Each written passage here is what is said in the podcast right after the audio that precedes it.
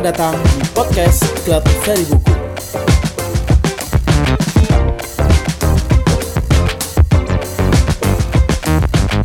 Oke kawan, kembali lagi dengan podcast Klub Seri Buku Dan kali ini kita sudah masuk di pertemuan ketiga Di kelas penulisan yang kita kerjasama dari Klub Seri Buku dengan LPPM Unair Dan di materi ketiga ini kita sedang membahas mengenai knowledge management atau manajemen pengetahuan Kali ini pematerinya adalah Agi Sugiono atau biasanya kita panggil Mas Agi karena masih muda juga. Dan Mas Agi ini salah satu dosen di Ilmu Administrasi Negara di FISIP Unair. Nah, kita nanti akan bahas banyak soal apa sih itu manajemen pengetahuan. Mungkin banyak teman-teman masih asing ya dengan konsep ini dan emang caranya gimana. Nah, kita akan langsung ngobrol dengan Mas Agi Sugiono. Kita akan awali dengan pertanyaan yang paling dasar. Sebenarnya apa sih manajemen pengetahuan itu? Terima kasih Mas Baskoro. Uh, halo teman-teman, ini pertemuan ketiga ya. Uh, sudah tidak terasa kita sudah jalan banyak nih ya. Jadi uh, mungkin sebelum menjawab apa itu knowledge management, kita mungkin balik dulu sekilas. Kenapa sih kok uh, kita butuh untuk mengatur pengetahuan ya? Jadi sebenarnya knowledge management ini nggak hanya dipakai di kelas penulisan aja atau uh, dipakai untuk ujian atau dipakai untuk mengambil kebijakan tapi juga dipakai di korporasi dan sebagainya. Misalkan kalau kita balik ke literasi buku ya, kalau misalkan teman-teman pernah nggak baca buku uh, dan teman-teman ini adalah tipe yang suka mencoret-coret buku. Ya, teman-teman baca banyak buku, dia mencoret-coret ya. Kamu bisa menstabilo bukunya, men-highlight bukunya, coret-coret, cek catatan ya. Anda kasih tulisan di situ. Tapi ketika balik lagi, ketika Anda membuat sebuah tulisan, Anda bingung.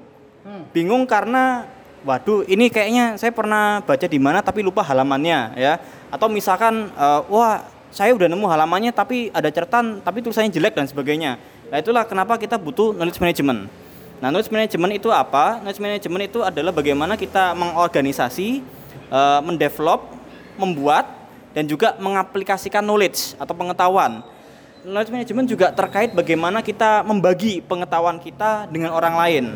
Jadi kalau misalkan di dunia korporasi ya, kenapa sih uh, sekarang kok uh, banyak perusahaan startup melakukan data mining? Karena data mining itu adalah sebuah source dari knowledge yang dikumpulkan sehingga kita tahu oh orang yang di daerah ini misalkan ya oh perilakunya itu mereka suka beli bakso di malam hari. Misalkan kalau anda suka beli uh, makanan lewat ojek online itu karena sebelumnya mereka sudah melakukan uh, knowledge management di situ ya.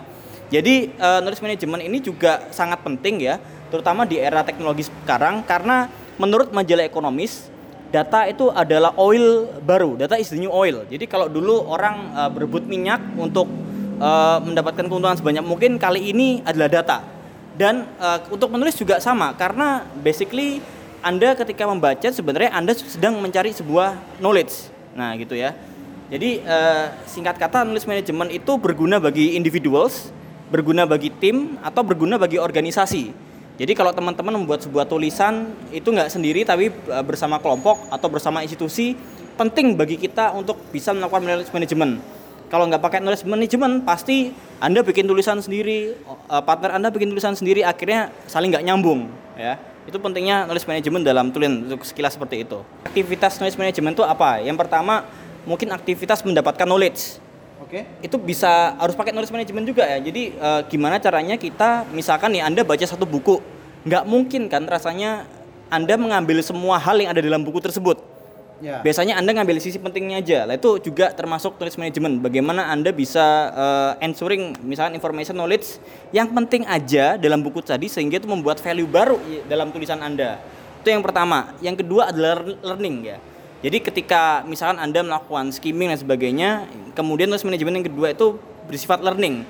Jadi uh, misalkan nih uh, ada sebuah literatur yang Anda kerjakan bersama, kemudian masing-masing setiap orang dalam tim tadi membacanya dan kemudian menginterpretasikannya, itu ada sebenarnya kita proses belajar karena interpretasi orang itu pasti mungkin bisa berbeda, nggak nggak bisa sama ya. Terus knowledge management juga uh, terkait creating knowledge ya, membuat knowledge bersama. Karena uh, knowledge tadi sudah diatur sedemikian rupa lewat proses digital atau lewat proses yang masih bersifat manual ya itu ujung-ujungnya knowledge management tuh untuk membuat sebuah uh, pengetahuan baru sama sebenarnya logika teman-teman yang, yang lagi mengerjakan skripsi itu juga sebenarnya mereka melakukan knowledge management karena apa? Misalkan ini menulis bab tertentu ya dia mereka tuh ngambil dari mana ini ngambil dari mana itu butuh knowledge management kalau kita nggak punya knowledge management pasti draft kita juga kacau sekali. Itu creating knowledge yang ketiga ya. Yang keempat adalah uh, bagaimana kita membagi dan using knowledge. Ini ini terkait bagaimana uh, misalkan anda membuat sebuah tulisan.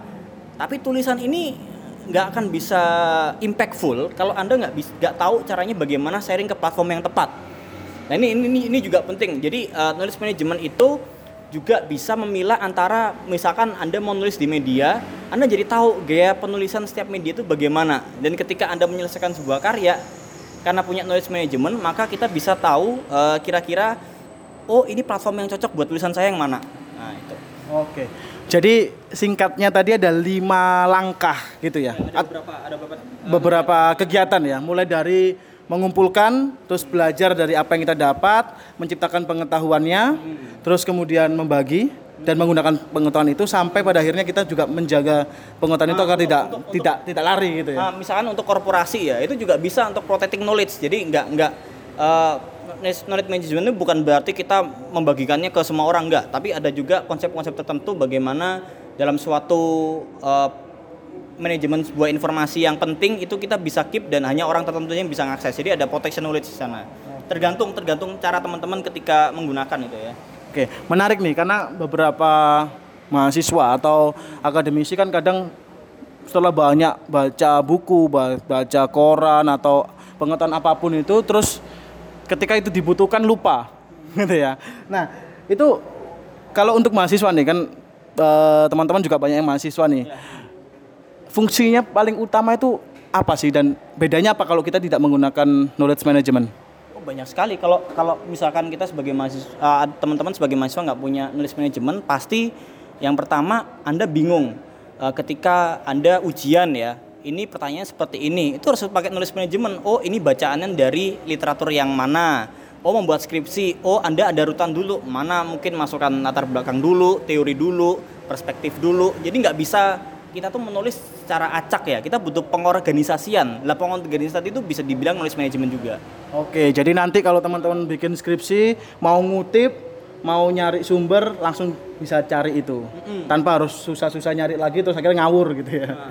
Oke, nah pengaplikasinya seperti apa mas? Knowledge management ini? Saya kasih contoh beberapa pengaplikasian yang bersifat digital ya. Eh, dalam hal ini adalah software. Lah sebenarnya misalkan software yang mungkin teman-teman tahu Excel itu juga berfungsinya sebagai knowledge management. Oke. Kenapa kok sebagai knowledge management? Karena misalkan Anda mengentry banyak data yang sifatnya numerik nih misalkan. Nah, Anda kan nggak bisa harus pintar-pintar mengatur man- mana data harus masuk tabel mana atau dikalkulasi dengan data yang mana atau kemudian kita visualisasikan data itu. Kalau kita salah untuk menempatkan informasi dan data di sana, maka knowledge-nya juga nggak akan terbentuk. Itu yang pertama. Ada lagi misalkan eh, Mendeley, Mendeley dan juga Ini aplikasi? Nih, aplikasi ini. Oke. Kalau Mendeley itu lebih sifatnya pada uh, manajemen referensi.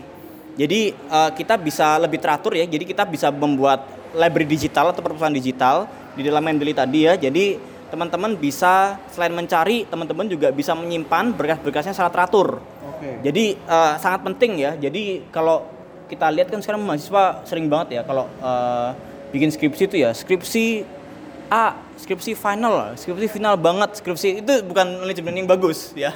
Jadi harus ada beberapa software tentu, misalkan membedakan berdasarkan tanggal, berdasarkan jenis literatur, berdasarkan uh, tema dan sebagainya. Selain itu, Mendeley itu juga itu juga bisa berfungsi untuk citasi otomatis. Lah pernah dengar nggak tuh citasi otomatis? Oh, siap. Jadi ketika kita mau membuat tulisan ya, kan kadang-kadang kita lupa, wah ini di halaman berapa ya tadi tulisan yang Ya, saya ya. kutip ya. Lah, kalau kita pakai software seperti Mendeley itu kita bisa langsung uh, ketika nulis langsung keluar otomatis. Selain running notes-nya, end notes-nya itu juga uh, daftar pustakanya juga bisa keluar secara otomatis secara digital. Nanti kalau ngejain skripsi lebih gampang rujukannya gitu ya. Lebih gampang. Dan uh, bagusnya lagi jadi beberapa aplikasi ini punya fitur otomasi nih. Jadi misalkan ada literatur yang kamu delete di atas nih, ganti. Nah, daftar referensi di bawah, di bagian bawah itu otomatis akan hilang. Kalau misalkan kamu ganti. Jadi dia ada fitur otomasi seperti itu. Kemudian eh, ada juga, nah ini bagi yang teman-teman eh, belajar kualitatif ya, karena saya belaj- eh, lebih banyak di di bidang kualitatif itu bisa pakai misalkan NVivo sama Atlas TI.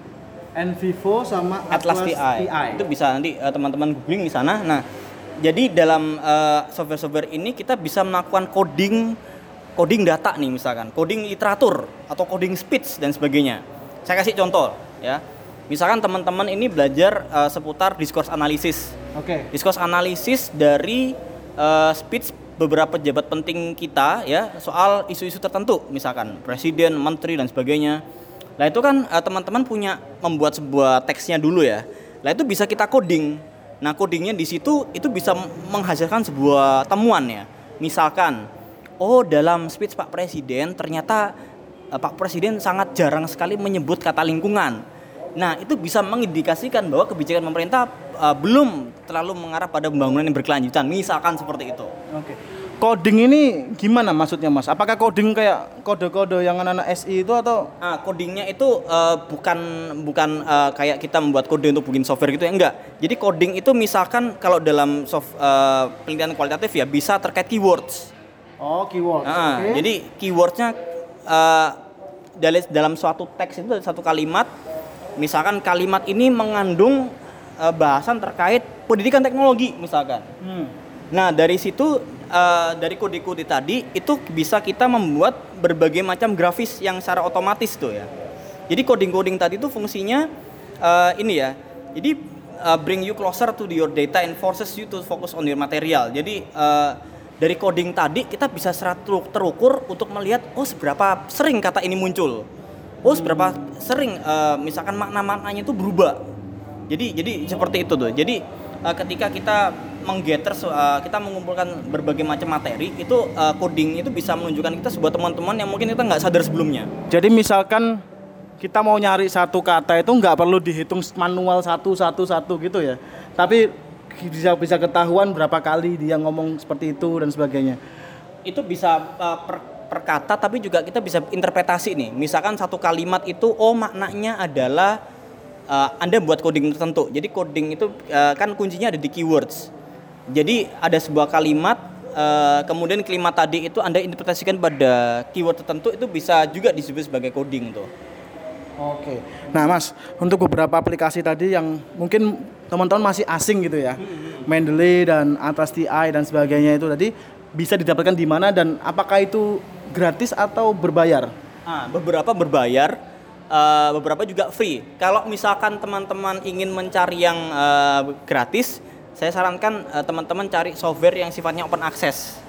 Oke, apa itu yang open access? Open access itu adalah software yang dia itu bisa digunakan oleh siapa pun ya tanpa biaya.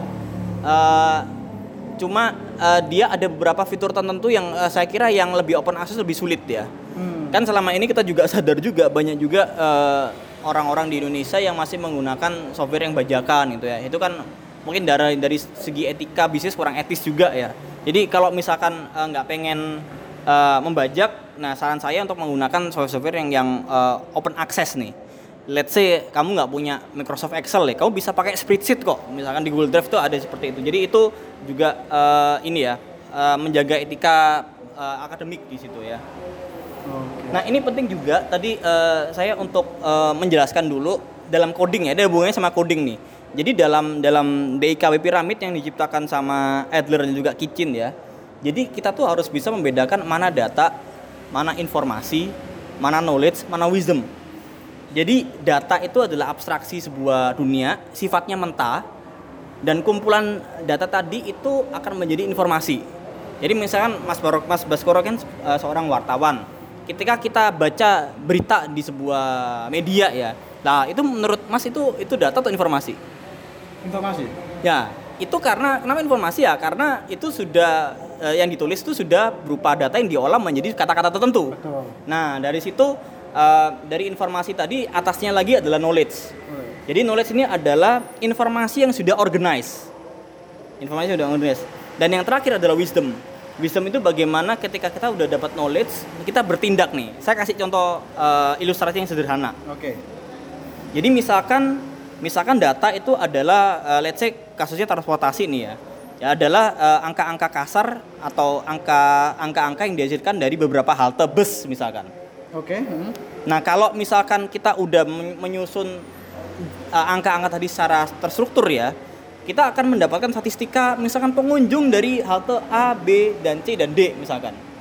Nah, knowledge itu uh, ketika informasi tadi lebih diorganize lagi. Oh, kita tahu misalkan uh, ketika ada sebuah halte, halte A katakanlah, uh, halte A ini ternyata banyak penumpang yang nggak turun di halte B dan C, dan padahal uh, banyak penumpang yang turun di halte yang ke D, ya. Jadi misalkan ada empat halte nih, A, B, C, dan D tapi ternyata dari knowledge kita, kita dapatkan bahwa oh banyak yang nggak turun di B dan C. Nah otomatis wisdom adalah bagaimana ketika udah tahu knowledge tadi, harusnya bus tadi nggak nggak berhenti di B, B dan C, tapi A langsung ke D. Nah misalnya kayak gitu. Itu itu contoh ilustrasi yang mudah-mudahan dari suara aja bisa lebih ngerti ya. Oke okay, siap. Dan ini juga penting untuk nanti pengambil kebijakan juga mas ya. Jadi biar tidak melakukan sesuatu yang sia-sia gitu. jadi jadi mentannya tuh data ya. Data tuh saya bilang tuh itu ibarat kayak kayak bahan masakan tuh ya. Hmm. Uh, kamu dapat tepung, kamu dapat terigu, dapat telur ya. Jadi kamu bisa mengolah jadi apa pun masakan yang kamu pengen. Tapi kalau kamu sudah dikasih roti atau juga sudah dikasih pizza itu makin sulit tuh dikelola karena bahannya nggak mentah. Oh. Nah, knowledge management itu sangat erat kaitannya bagaimana kita mengelola data yang dari bentuknya masih sangat abstrak. Sehingga kita bisa menyusun sebuah knowledge seperti tadi. Mas mungkin ada pertanyaan nih beberapa orang. Aku udah ngelakuin itu deh secara otomatis di otak gitu. Jadi nggak perlu ada nulis kayak gini atau pakai aplikasi-aplikasi itu. Itu gimana menurut teman mas?